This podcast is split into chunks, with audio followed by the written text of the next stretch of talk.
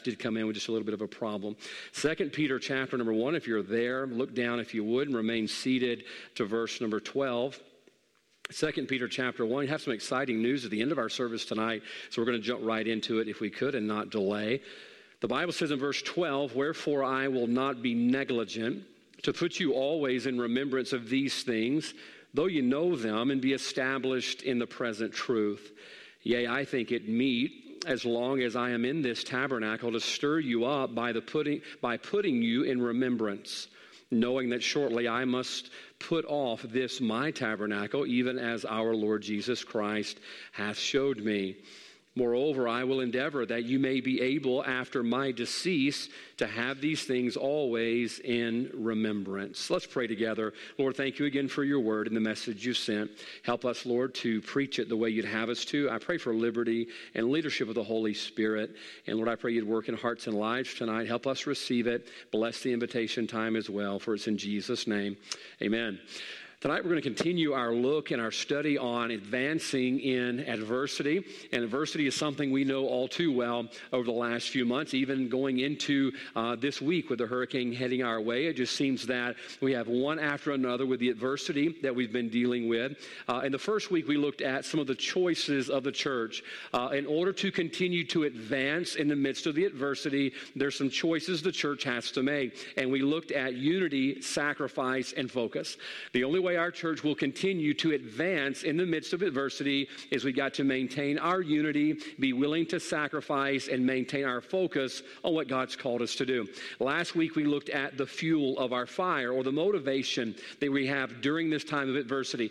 It's easy to go through difficulty and calamity and crisis and lose your motivation. As a matter of fact, Brother Nate preached a wonderful message on motivation the other night and how important it is for us to maintain our motivation, particularly in difficult difficult times. And we looked at Gideon and how Gideon, the Bible says, was faint yet pursuing, and how Gideon just continued to go in spite of the fact he was tired and wearied from the battle. The two things we looked at last week were Gideon was looking forward to the victory in front of him, and he was looking at the defeat that was behind him, and they motivated him to continue moving forward.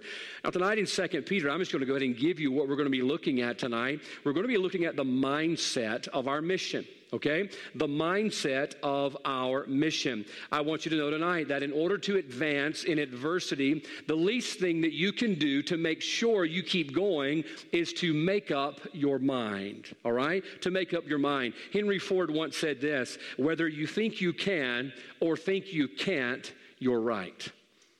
Think about it. Whether you think you can or think you can't, you're right. What he was speaking at was the mindset. And I want you to understand tonight so many of us, oftentimes, we fail in our walk with God or we fail in our service to God. And most of the time, we failed in the battles that took place within our mind. They were not battles outside of our body, they were battles inside of our mind. And after a while, the old devil gets in your head and he defeats you between your ears before he defeats you out in your service service to God. This is why it's important tonight we have the right mindset. I mentioned to you Sunday night, Nehemiah, the Bible says that those people continued in the midst of their adversity. Why? Because the Bible says the people had a mind to work. They had made up their mind they were going to do what God sent them there to do, and God blessed and God used them. Why? Because they made up their mind they were going to do what thus saith the Lord. I believe tonight one of our biggest battles and problems we face in Christianity is we've yet to make up our mind that we're going to do what thus saith the Lord. I remember as a kid, uh, G.I. Joe came on television, and it always taught a moral. You know, I know that's weird today in the society that we're living in, uh, but every show, even the Cosby Show, you remember that? They taught a moral on what to do or what not to do. And the G.I. Joe show at the very end, they gave a lesson about brushing your teeth or leaving the water running or swimming without, you know, floaties on. I mean, not all of us need floaties, but some of you ought to try them. Uh, and they would tell you, now you know, and knowing is half the battle. They would always say that at the end of G.I. Joe. Can I tell you tonight that knowing is half the battle and having the right mindset is imperative if you desire to complete the mission and advance in adversity. This is why Paul says this let this mind be in you, which was also in Christ Jesus. What is he telling them? That in order to do what you're called to do and be who you're called to be, it begins with your mind. That's why he says, Let this mind be in you, which was also in Christ Jesus. 2 Corinthians 8, the Bible tells us, if there first be a what? Willing mind. Notice it begins with the mind. Now, folks, if we're going to advance in adversity, we've got to have the right mindset for our mission because I'll tell you this our mindset is going to affect how you perform on your mission. Give an example. I was in uh, junior high school, no, high school at seminary, ninth grade, uh, seminary high school, right up the road here. And every year we played the Piney Woods School. Do you know that school on Highway 49? And boy, they were very good at basketball. Uh, here I was, a six foot guy. You know, I was I was tall for my age, but not tall compared to guys who play basketball all over the country. And so I was telling with Nate about this the other day. Here we come out. They were 80s throwbacks, okay, the uniforms. They were just, I don't know how they wore them shorty shorts back then. And I would always wear them spandex things underneath it just to at least cover up some of that ugly from those white legs. I probably should have not worn them, maybe blinded them a little bit, and that would have helped us win a game. And so here we come out with our 80s throwback jerseys and 80s throwback outfits. They get off of their Bluebird bus. It pulls right up to the door. The door opens. I think there was even smoke. And here comes the guys from Piney Woods in matching windsuits, those kind that tear away. I always wanted one of those. I want to have warm ups like that when I come up here to preach one day. Just come up and have my suit ready to get up here and preach.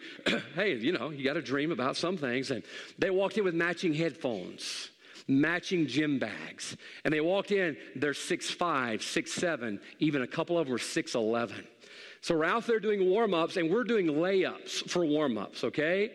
They're out there dunking all over the place during warm ups. They got technicals for it, but you know why they did that? They were trying to get in our head. And can I tell you what they did? They got in our head. You know, we're just glad to touch the rim. I mean, we even had guys on our team that were glad to slap the net from time to time. And here they are throwing alley oops all over the gym, dunking during warm ups. And I want you to know, they beat us 126 to 57. It was horrible. I'm degrading myself for an illustration tonight. I hope you appreciate that. A little humility will go a long way. I had a good friend of mine tell me one time never miss an opportunity to be humiliated. And so I'm humiliating myself for the sake of illustration tonight. They got in our head. I'm going to tell you, they beat us before the game ever started. Why? They got in our head. They mess with our mind. I tell my daughter that all the time. Don't let the other guys get in your head. Listen, if you let them beat you there, they're going to beat you before you ever get to the court. And I believe the reason God's people are losing tonight and we're not advancing adversity is because the devil is getting in our mind. We don't have the right mindset. And Peter is showing us how to have the right mindset for the mission in which we're called. Now, I want to show you the adversity that Peter's facing to give you some perspective. You say, well, Peter, Peter wasn't going through hurricanes, multiple, tornadoes, multiple, an epidemic, a coin shortage. Uh, I mean, listen, I was at the coffee shop today and they were out of whipped cream. Uh, I mean, it's getting bad in America. Uh, we're, they're running out of coins, we're running out of whipped cream, and it's just gonna, it's getting bad. Let me tell you what Peter was going through. If you look down, if you will, to verse number 14. Peter says, knowing that shortly I must put off this my tabernacle. You know what Peter knew? The Lord had let him know. He knew that he was going to die. He was on his way to die. Now, I don't know of, of a greater adversity than that, and to think and to know.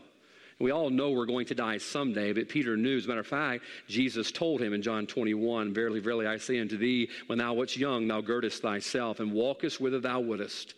When thou shalt be old, thou shalt stretch forth thine hands, and another shall gird thee and carry thee whither thou wouldest not. He knew that his end was not far down the road, and yet here he is saying this. Watch what he says. Verse 15, moreover, I will endeavor. He knows adversity is in front of him. He knows that tragedy waits for him. He knows that death, we don't have a biblical record, we have a historical record that Peter was crucified upside down. Historical, that's what they tell us. He didn't feel he was worthy to be crucified as Christ was, so he was crucified upside down. He knew that what waited on him was going to be difficult, and yet he says, Moreover, I will endeavor. He says, I'm going to keep going.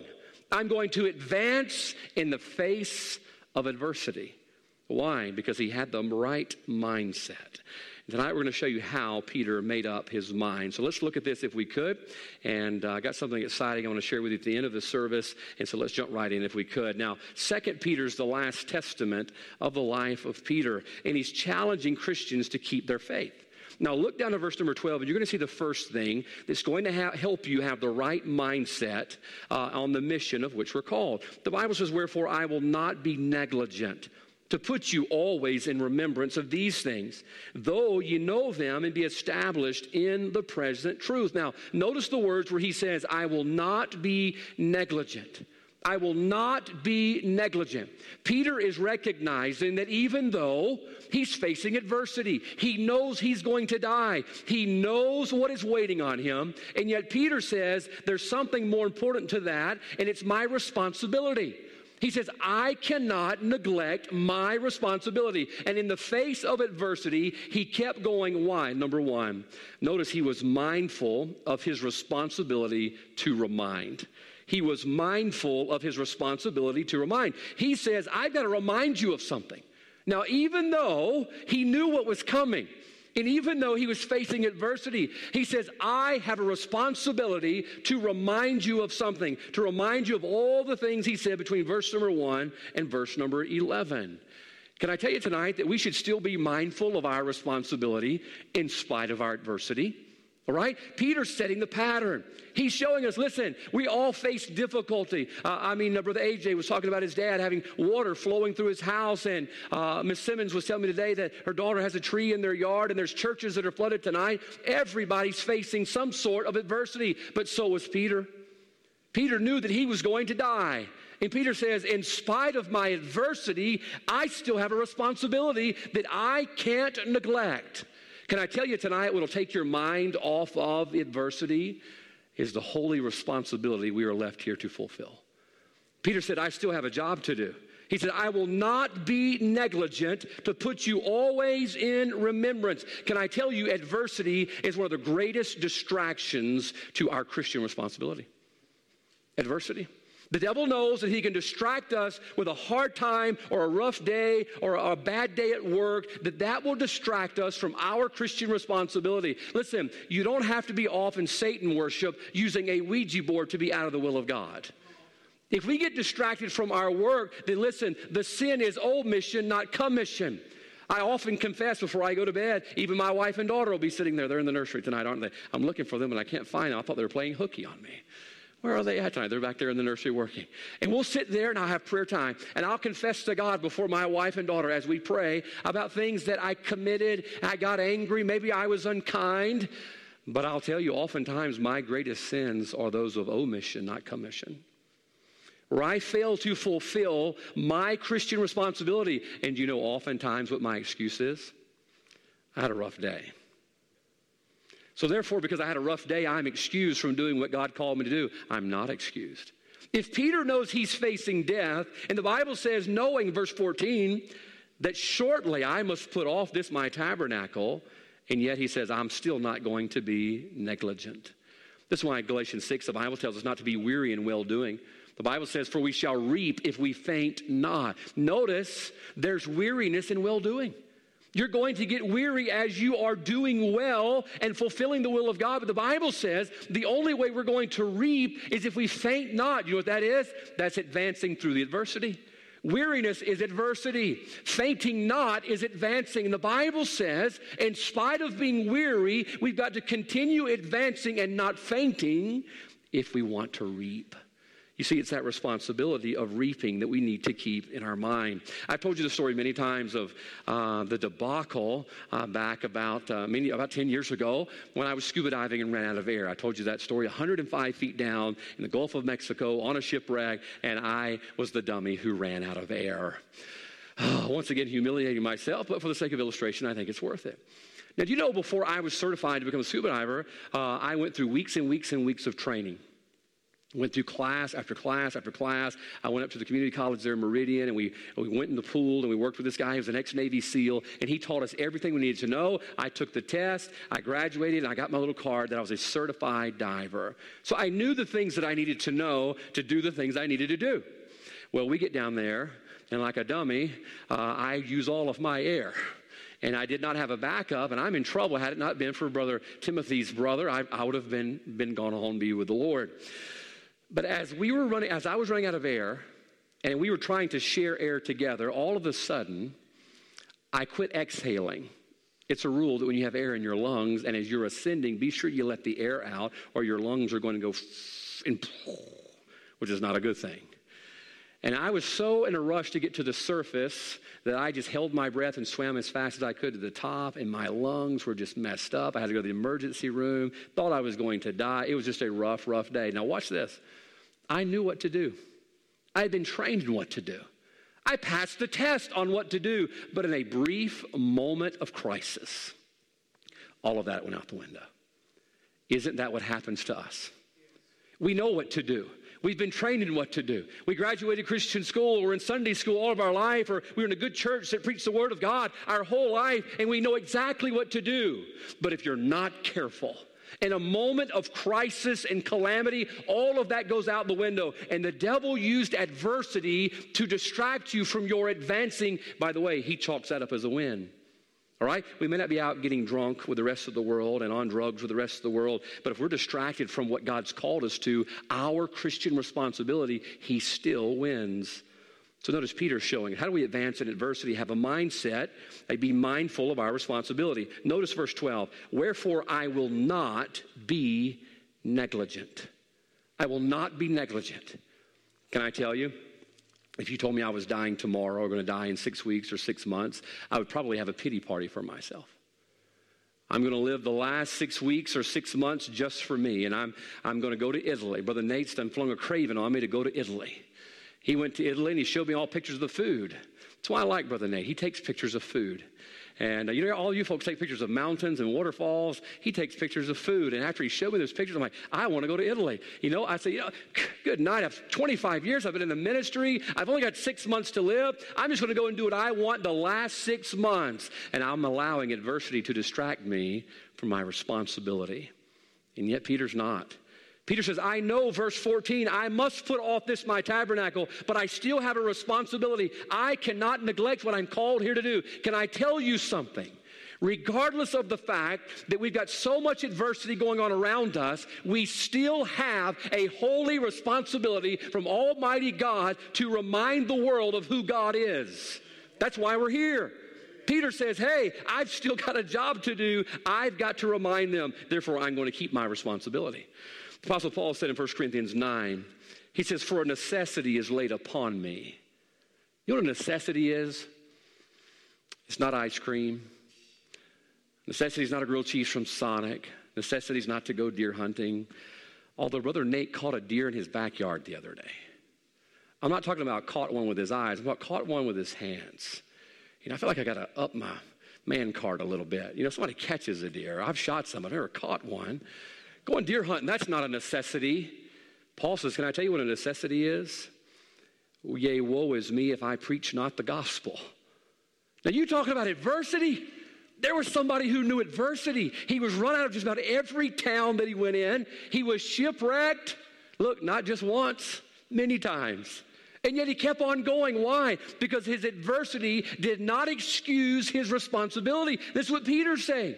Peter says, I want you to know I understand. The mindset of the mission is to be mindful that I have a responsibility to remind this world that I'm living in of what thus saith the Lord. And that's why we're here. Do you know, I have, in my office, you go in there, and I have an iPad, I have a computer, and I have all this electronics, but I still use post its. Anybody still use post its? I got post its everywhere. I love post-its, and my wife taught me how to use even use post-its on my computer. And I have post-its there to remind me of things that I need to do, appointments that I have to keep, people that I need to go see, and so on and so forth. They're reminders. Do you know the Christian is like God's post it? We're to be the ones who remind the world of who God is and what God says. That's why we're here. Peter says, I'm here. Watch what he says. Matter of fact, look at verse number 12. The Bible says, I will not be negligent to put you in remembrance. Look down at verse 13. Yea, I think it meet as long as I am in this tabernacle to stir you up by putting you in what? Remembrance. Look down at verse 15. Moreover, I will endeavor that you may be able after my decease to have these things always in remembrance. Peter says, Look, in spite of my adversity, I have a responsibility to remind you of what thus saith the Lord. And that's why God left us here. God left us here to remind the world of who He is and what He says. Now, watch this. The Bible says in Psalms 9, verse 17, the wicked shall be turned into hell, and all the nations that forget God. Now let's let this sink in. The wicked shall be turned into hell, and all the nations that forget God. I think we would unanimously be in agreement tonight that our world and even our nation has forgotten God, all right? You don't have to look very far to realize we have forgotten God. I don't know if you saw in New Hampshire, the, the, the one who won the GOP nomination for sheriff is a Satanist, arca- uh, uh, um, what's the word by the name? Arc, what's the word I'm looking for? You know, yeah, that's the word. Yeah, that's the word. He's a bad guy, okay? Transsexual my brain just went blank. That's what happens when you turn 40. But it's okay because after a while you learn to laugh at yourself just a little bit. He's a Satanist, all right? He's an anarchist. That's the word, anarchist. He's an anarchist and a transsexual, got the GOP nomination for sheriff in New Hampshire. Listen, this world's forgotten God. And man, we just, we cry it out, this world's forgotten God and America's forgotten God. Do you know why America has forgotten God? Brace for it those who were left to remind them have not done their job. Peter says, I'm here to remind you of what thus saith the Lord, and in spite of the adversity, I'm going to remind you. That's why I'm here. And folks, listen, America's forgotten about God because the church hasn't done its job to remind them. How can we expect the lost world to remind our, our country about the God they don't even know? And yet we know him. We're those post its that God left around the world to remind them of Him and what He said. And Peter says, You know what? I don't care how much adversity I'm going through. I'm going to remind you of what thus saith the Lord. There's a term we use in, or they use in criminal justice called this negligent homicide. Negligent homicide is a when a criminal is, a charge is brought against a person who, through criminal negligence, allows another person to die. Now, did you hear that? The Bible, uh, the Bible, the criminal code says negligent homicide is this a criminal charge brought against a person who, through criminal negligence, allows another person to die. Can I tell you tonight, I believe the church is guilty of negligent homicide. Because we have been negligent. We have not reminded this world of who God is or what he says, all right? We've got our affection set on other things, not on things above, and we're not reminding them. We're the ones who are left to do that. Peter shows us. It doesn't matter how much adversity we're going through, God left us here to be the ones to remind the world, and we're negligent. We're negligent. Peter says, I'm not going to be negligent. You look at that word remembrance, it simply means this to bring to your attention to bring to your attention. I have some wonderful ladies in my life. The first is my wife, the second is my daughter, the third is Miss Pam, uh, and I have a lot of ladies. My mom is there who remind me of things. Uh, you know, it's hard to forget when you've got people there always reminding you. Now, there's a difference in reminding and nagging, ladies, all right? Don't you go home and say, You see, the preacher said it's okay for me to nag you. No, I didn't say that. Uh, they kindly and polite, politely remind me. Uh, I had uh, pre-marriage counseling last night at the church, and uh, I was leaving. My, I was doing a project for my wife at the school, and getting ready to leave. I said, "All right, I'm going to go to Home Depot. I'll be back by six. And my daughter's in the back seat. She says, "Dad, don't you have something at the church tonight at 6? I said, "Not that I know of." She said, "Don't you have pre-marriage counseling with somebody tonight at the church?" I'm thinking. Oh, I mean, look, even my 13 year old daughter's even got it on the action now. She's reminding me. And thank the Lord, I showed up in my suit and I looked all right. Uh, Miss Julia didn't even hardly know it until I would have told her that. I almost forgot about their marriage counseling last night. But thank the Lord, I had somebody to remind me. And I was able to be where I needed to be and doing what I needed to do at the appointed time. Why? Somebody reminded me. And yet we look at our world. Our world is not where it needs to be. It's not doing what it needs to do when it needs to do it. Do you know why? Because the people who've been given the charge to remind the world of what thus saith the Lord are negligent. We're negligent. What does he say? He says, Wherefore I will not be negligent. Philippians chapter 2, we learn about a dear servant of God by the name of Epaphroditus. Paul says this of him. Oh, what a testimony. He says, Because for the work of Christ, he was nigh unto death, not regarding his life, to supply your lack of service toward me. Now, notice, he wasn't in perfect health. Bible says, Because for the work of Christ, he was nigh unto death, not regarding his life to supply your lack of service. Here's what Epaphroditus' motto was the job's got to get done. I know that I'm sick, I'm nigh unto death, I'm not doing my best, but the job's still got to get done. Somebody's doing the job. And it's sad that oftentimes it's those who aren't in the best of health who are more interested of serving God and being faithful to his call. Number one tonight, notice the mindset of our mission is being mindful of our responsibility to remind. The second thing, look down at verse 13. What else did Peter have on his mind in spite of his adversity? Yea, I think it meet or sufficient or necessary as long as I am in this tabernacle to stir you up by putting you in remembrance. So we see Peter is showing us in verse 12, he didn't forget about his responsibility. Can I tell you, in the midst of this adversity, do not forget your responsibility. Our adversity and our difficulty and our calamity and our crisis does not excuse us from what we were left here to do. But then he turns his attention to others. He says, I think it meet as long as I am in this tabernacle to stir you up. You see, not only did he have a responsibility, but he saw their need. Number two tonight. What kind of a mindset and be mindful of tonight? He was mindful of their need to know. He was mindful of their need to know. In spite of adversity, the people still needed to hear what Peter had to say. Okay? In spite of all that Peter had going on, specifically, he was about to die.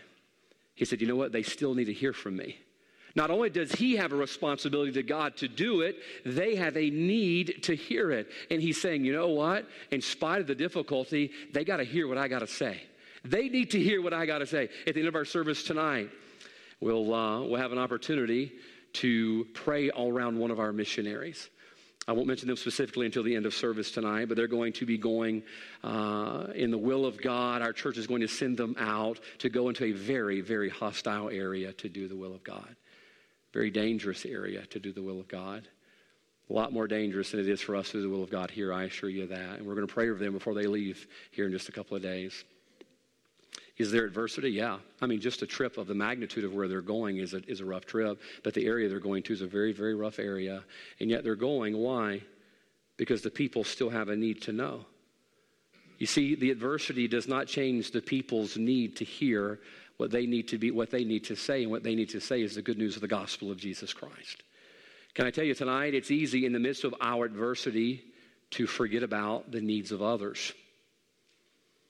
It'd been easy for Peter to say, I'm going to die. And Peter just have himself a pity party. Here I am, serve the Lord, going through all this difficulty. You think God would give me a, you know, a, good finish, a nice send off at a Christian retirement home, you know? Just let me go out in style and ease and maybe, you know, maybe get him a coffee with whipped cream on it, you know? Maybe God's, no, God says you're going to die and it's going to be rough. And yet, what is Peter focused on? Notice Peter's mind was more focused on their need than his.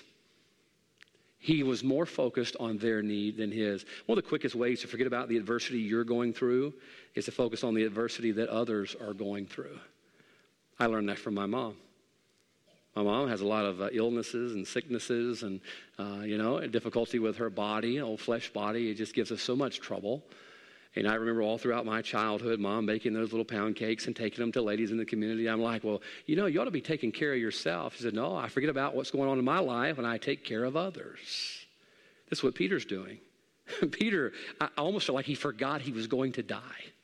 Why? Because he says, Look, I think it's meet as long as I am in this tabernacle, as long as I have left breath, as long as my heart is beating, I'm going to make sure that you get exactly what you need because that's my responsibility. Just as we have a responsibility to God to tell them, they have a need to know it, but if you're not careful, we're going to let the distractions of all that we're going through right now distract us from the needs of others. And I'm going to give you a very personal illustration. I have had in the past two weeks, really the whole time this is going on, boy, in the past two weeks I've been very convicted about it. Uh, I have had to sit down and write some letters to many of our church members that I love dearly. And you know what they were letters of? They're letters of apology. Because in the midst of all that we've had going on, you feel like the world's been on fire and you're just juggling fireballs one to another, going to this fire and going to that fire. And all of a sudden I have forgotten about some people in our church. I hate to tell you that, but it's the truth. And I've had to sit down and write some letters to people and say, I want you to know I love you, and I am so sorry that I got so involved in my needs and things that I was having to take care of at the church that I forgot about you. Now, I want to tell you, it's not fun being humbled, but sometimes it's necessary to realize that we've gotten so focused on our own adversity and what we're going through, we've forgotten about the needs of others. This is why we teach our children the song, Jesus and others and you. What a wonderful way to spell joy. Can I tell you, it's not only a wonderful way to spell joy, it's a wonderful way to have joy. Hey, just look, I'm not saying neglect your body and neglect your family. Nothing by that, no means at all. But look, I don't think that's our problem. We focus on ourselves way too much as it is. It's the needs of others that we're often neglecting. And I'll tell you this as the, the mindset that Peter had was listen, not only his responsibility to God, but he was focused on the needs of others. And I promise, if you'll get in your mind that I still have a responsibility in spite of my adversity, they still have a need in spite of my adversity, after a while, your focus is off of your problems and they don't weigh as much on you. We just recognized the September 11th attacks just last week. And every time around that year, I go back and you're reading the numbers and you're watching the timelines on TV of what happened and what happened when. And we had our kids out at the flagpole at 8:47, I believe uh, it was Eastern time when the first tower was hit, uh, the North Tower on the north side. And I was reading some numbers to the young people so that they wouldn't forget. I think they need to remember they need to remember. You know, we forget about things like that. We're prone to repeat events like that. And so it's important our kids remember that. So we got them out the flagpole, and I read the numbers for them. And here's one that stood out. Of the 2,977 victims killed in the September 11th attacks, 412 were emergency workers. 412 were emergency workers. Many of them who were not in the buildings when they were hit, but ran into the buildings after they were hit they literally ran into adversity. Many of them carrying hundreds of pounds of gear and equipment on their backs as they made their way up the stairs. I mean, the, the Twin Towers over 100 stories tall, and they're making their way up the stairs. Why? Why? One word others. Don't you realize the building's on fire and America's under attack? I mean, listen, folks, most of us, I'm be honest with you, probably would have found a hole in the ground to climb in and just take cover.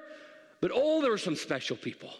God had some first responders who didn't think about themselves and their problems. They just ran right in that building. Why? They were focused on the needs of others. Did they know the buildings were on fire? Absolutely. But that was not their focus. Their focus was on the needs of those that were trapped inside. Can I tell you tonight? I believe the mindset of the Christian ought to be like a Christian first responder. That's who we ought to be. We ought to be so focused on the needs of the world like Epaphroditus, we forget about our own problems. And I'll tell you, by the way, that's one of the best things you could do for yourself. Take your mind off yourself, focus on the needs of others. But notice what he said in verse 13. I think it meet or necessary. Now here he is. Peter sees a need in their life. What does he say? Yea, I think it's meet. I think it's necessary, as long as I am in this tabernacle, to stir you up by putting you in remembrance. It's interesting, he uses the analogy of stirring up. Of stirring up. Do you know what the opposite of stirring up is? Settling down. All right? If you're not being stirred up, you're going to be settled down. And can I tell you why America has settled down to the things of God? America doesn't hardly know who God is. I mean, we even had kids ride our church bus a few years ago who did not know who David and Goliath were or Daniel in the lion's den. How shocking. America used to be stirred up for the things of God and the Word of God and the knowledge of God, but America has settled down. Why? Because those responsible to keep it stirred up have quit stirring. We've quit stirring. Folks, if you don't keep them stirred up, it's going to settle down. And oh, have we settled down? Down is bad. Think about my daughter. We were on the couch the other night, uh, sitting eating supper. Had a long day here at church, and went home about 7:30, 8 o'clock, and we're eating supper, and we're going to watch an episode of something, 22 minute episode. Okay. The next thing I know, we'd eaten supper. We sat down to watch an episode. I don't know what it was, maybe Andy Griffith or something.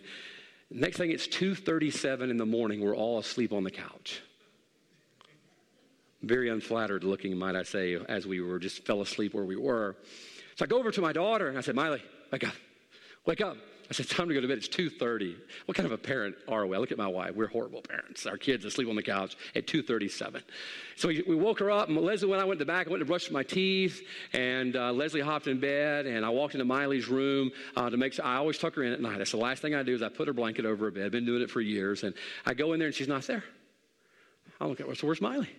I go back down the hallway and look, and she's back asleep on the couch again, just curled up. She's got her own blanket now, one of those Vellux blankets, you know. Oh, those are so nice. And she's curled up on the couch. I said, Molly, get up. Come on. I, look, I'm not carrying her to bed anymore, okay? I'll tuck her in, but I'm not carrying her to bed anymore. And so I said, get up, get up. So she sits up. Oh, oh, I'm glad she's not in here tonight. She'd be so mad at me. Hmm, hmm. And so I go back. I said, come on to bed. Let me know when you're ready. She always says, I'm ready for you to tuck me in. And so that's when I know to go and put her blanket. So I went and sat in my bed. I'm looking over the news while I'm waiting on her. I'm like, five minutes pass. I'm like, good night.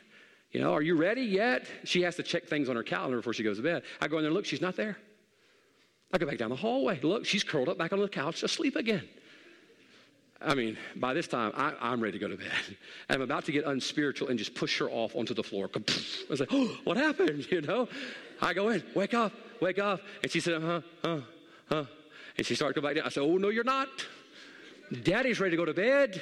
You got to stay up, honey. Come on. So I pick her up, and you know it's like walking a zombie down the hallway. I'm not carrying her anymore. Okay, I'm just, I'm just, I just can't do that. All right, I'm not as strong as I used to be, and she's getting bigger than she used to be. But here's what I want you to think about. I had to keep going in there and stirring her up, or else she's going to fall back down and go to sleep. And we look at our country; it's in the same situation tonight. We've just fallen over asleep. We've fallen asleep on God. Why? Because the people who've been left with the responsibility to keep them stirred up to the things of God, we are neglecting our duty. We're negligent. Peter says here, I think it's meet as long as I'm in this tabernacle to stir you up by putting you in remembrance. I can't help but think of Paul every time I think of stirring up what he told Timothy. He's, Wherefore I put thee in remembrance that thou stir up the gift of God which is in thee. Aren't you thankful for the Pauls that God sends to us in our life? I'm so thankful. I had a wonderful mom and dad. I still have a wonderful mom and dad. But in my childhood, they wouldn't let me settle down. They stirred me up for the right things the things that were going to matter. I had teachers, I had mentors, I had friends, and they were stirring me up. They wouldn't let me go to sleep. But can I tell you something? As a 40 year old man preaching the gospel of Christ today, I owe a lot of Pauls in my life who didn't let me settle down. They loved me enough to stir me up. By the way, young person, you got a lot of people in this church that love you. Don't you dare get mad at Brother John when he comes and tries to stir you up a little bit. Why? He notices that you're dozing. You look like my daughter. You're starting to doze a little bit. You're drifting off. Brother Heath comes to you at the school. Brother Nate comes to you. Your mom, your dad, or just somebody in this church that loves you. Listen, don't push them away. They love you enough to stir you up to the things of God. And I assure you, it's going to mean the world to you one day. Let them stir you up a little bit. I, I brought a stack of something I want to show you before I give you the last point. This has been a trying time for everybody. And uh, pastors are not special by no means as far as difficulty. Everybody's got difficulty. But boy, my goodness, I've never faced anything like the last six months.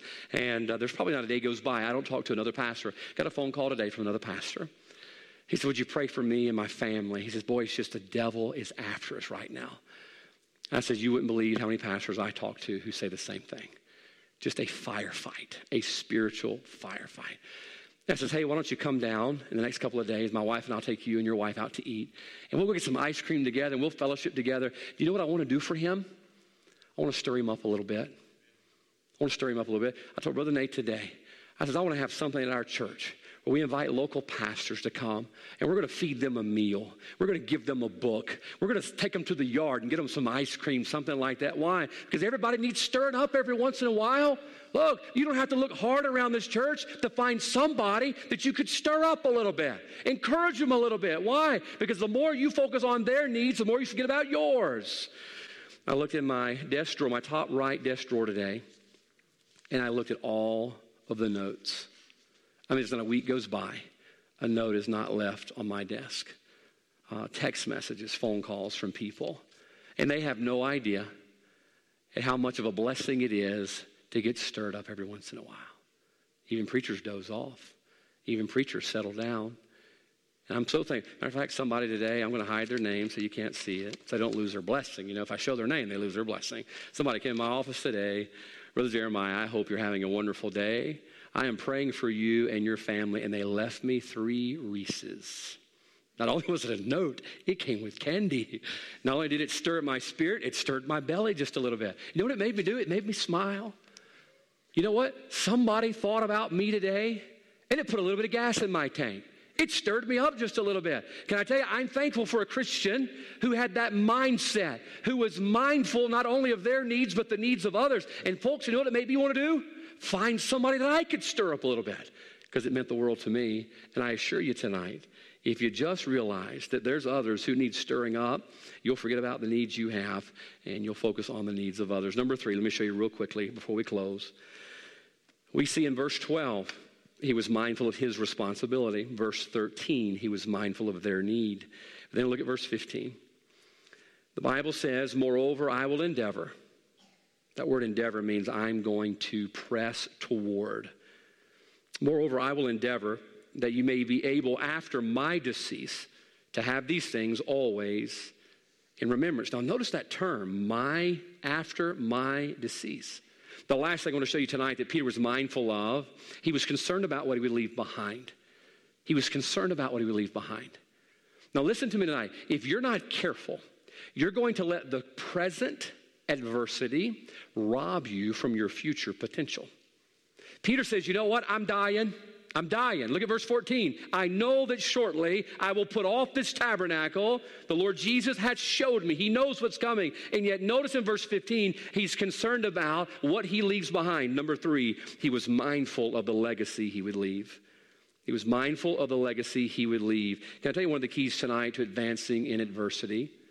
Is you've got to think about a very important word in verse 15. It's the word after. It's the word after. Notice he wasn't focusing on the adversity of the present, he was focusing on after.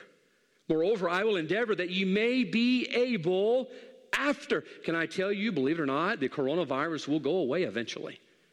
The coronavirus is going to be in our past. This election will be over. Maybe they'll go away at the same time. I don't know. Uh, the hurricanes, they're going to go away. The economic problems are going to go away. Here's what I want to ask you what kind of a legacy are you going to have after? What are you going to have after the adversity? He said, here's what the devil does. Boy, he's sly. The devil's so smart.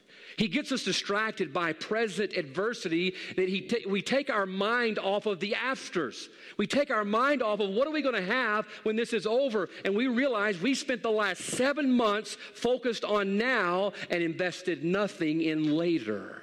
And yet Peter says, he says, You know what I'm thinking about after? After my decease, I want you to have these things always in remembrance. You we read about Abel, Hebrews 11. The Bible says that him being dead yet speaketh. Can I tell you what's going to live longer than this adversity?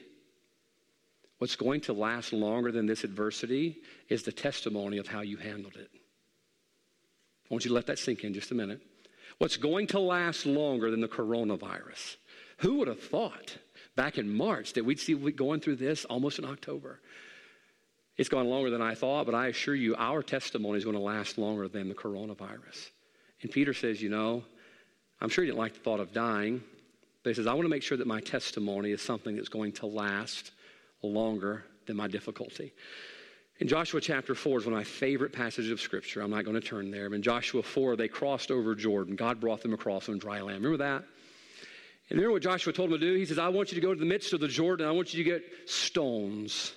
And I want you to come over here where God brought us across, and I want you to make a memorial out of those stones. Now, why did he say that? I'm going to read it to you in verse 6. He says, That this may be a sign among you that when your children ask their fathers in time to come, saying, What mean ye by these stones? It's amazing to me, he did not say, Go to the river and get some sticks to leave as a memorial. He didn't say go to the river and get some fish or some reeds or some grass. He says, no, go get some stones. Do you know why? He said, I want you to leave something that'll last. Stones are going to last. That's why they're called tombstones and not tombsticks. Some of you just learned something, didn't you? There's a reason they're rocks. My wife and I will be watching a Western together. I'm telling you, the Ponderosa is one of my favorite places to go during this virus. I'm not kidding. Me and old Hoss and little Joe and the whole family, we just got so acquainted together during this whole thing. It's a nice place, a clean place to retreat, you know? And my wife and I'll be watching, and somebody will die, and they'll take a stick, and they'll make a cross, and they'll drive it into the ground. And you know that happened. You know that happened all throughout the West as they were, uh, those folks were journeying out west and setting up homesteads. And yet that stick would eventually rot and all of a sudden, that grave, there's no telling how many graves out west are gone. Why? Because there's not a lasting marker there. Now, folks, can I tell you, as a child of God, our concern should be that after we're gone, we leave something that's going to last. The adversity, listen, it's going to pass. It comes to pass, okay? The coronavirus is going to go away. Listen, the economic problems are going to go away. The hurricane, it's going away right now. The tornadoes have come and gone, and they leave destruction, but after a while, you'll rebuild. But I'll tell you what's going to last it's your testimony. And Peter says, Moreover, I will endeavor that you may be able, after my decease, to have these things always in remembrance. Can I tell you something tonight? We need to be mo- more focused on what's after. He said, I'm thinking about what's after. I'm not thinking about the difficulty of now. I'm going to spend now preparing for what's after. Can I ask you tonight? Simple question, and we're done. What about after? What about after? What about after this virus is over? What kind of testimony are you going to have? You see, you got to be thinking about after now. You got to be thinking about the future and the present. That's why the Bible says to set our affection on things above. That word affection means our heart, or our mind. The only way tonight we're going to advance in adversity, the only way we're going to do that is to have the correct mindset. What kind of a mindset do we have? Verse 12, Peter says, Don't forget about your responsibility. Don't be negligent. Verse 13, he says, Don't forget about the needs of others. He says in verse 15, Don't forget about the legacy you're going to leave behind. So, tonight, what kind of a legacy are you going to leave behind after this adversity? That testimony needs to be something that points to Christ. Our heads are bowed tonight and our